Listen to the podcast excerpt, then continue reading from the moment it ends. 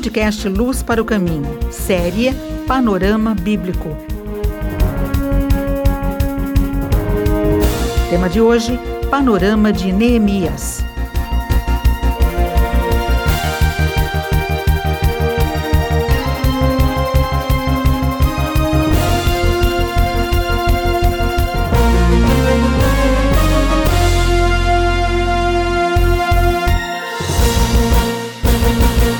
Nós estamos tratando com você sobre panorama bíblico e hoje eu quero tratar de um livro histórico, o livro de Neemias. Neemias vivia longe de Jerusalém, a mais de mil quilômetros. Ele, embora judeu, não tinha nascido em Israel.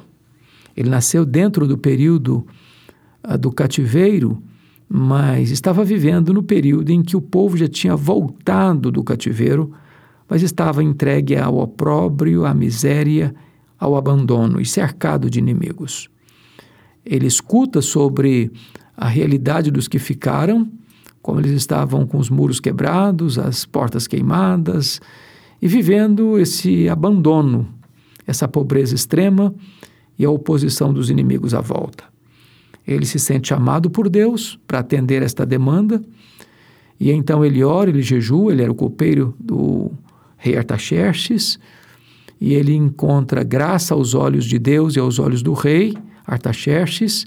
Ele é enviado a Jerusalém, chega e investiga, diagnostica o problema dos muros quebrados, das portas queimadas, da cidade com pedras reviradas, cheia de escombros, e desafia o povo, desafia a liderança, desafia todos para porem a mão na massa e se levantarem para deixarem de ser opróbrio e reconstruir os muros de Jerusalém.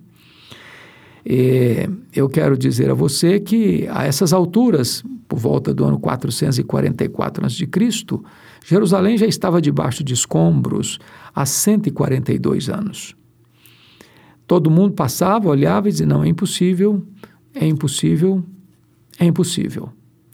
Mas Neemias, um homem de visão e um homem de fé, consegue reverter este quadro sombrio em apenas 52 dias.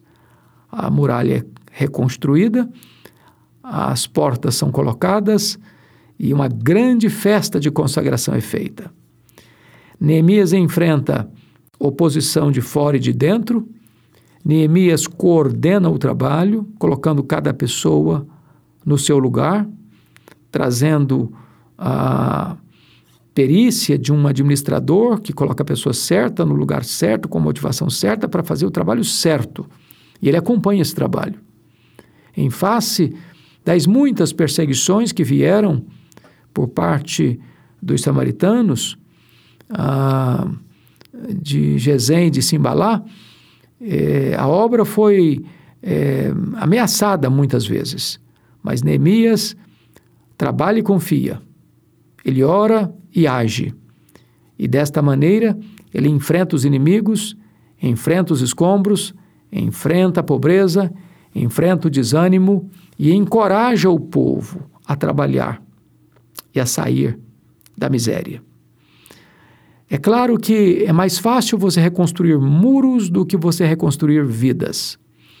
E o livro de Neemias, a partir do capítulo 8, vai tratar não da construção de muros, mas da restauração da vida espiritual do povo. Era necessário não apenas uma reforma física em Jerusalém, mas, sobretudo, uma reforma espiritual do povo.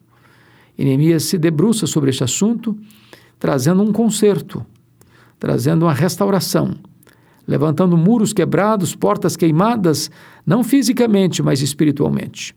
O que isso significava? Os muros representavam segurança.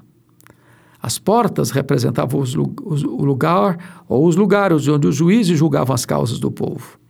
Então o povo precisava de segurança, o povo precisava de ordem, o povo precisava se voltar para Deus e emendar os seus caminhos. E Neemias então promove uma grande reforma através da palavra, porque conforme Neemias 8, o grande instrumento para a mudança da vida, da família, da cidade, da sociedade, da nação, é a palavra de Deus. É quando as pessoas se curvam diante da autoridade das Escrituras para obedecer às Escrituras, é que a vida é transformada, é que a família é transformada, é que a igreja é transformada, é que a nação é transformada. Então eu espero que você leia este livro com muito entusiasmo.